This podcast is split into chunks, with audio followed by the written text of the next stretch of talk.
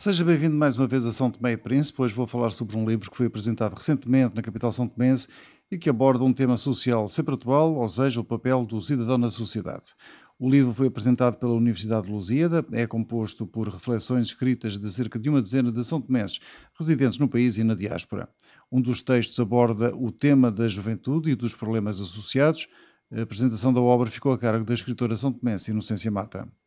Jovens, mas mesmo jovens, que os jovens dissessem quais são as suas angústias, quais são as suas perspectivas, quais são os seus sonhos, quais são as suas, as suas discordâncias, qual é a sensação que há jovens que, está, que, que dizem que é, o jovem deixou de sonhar, de poder sonhar.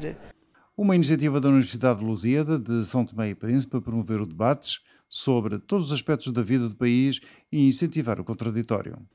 Um país que tem 70% da população jovem tem que prestar, tanto o Partido do Poder quanto os partidos, os outros partidos, com assento parlamentar e não só, têm que prestar, a, a prestar atenção àquilo que os jovens dizem. E então essa foi a nossa motivação, também para lhes dizer que eles são responsáveis.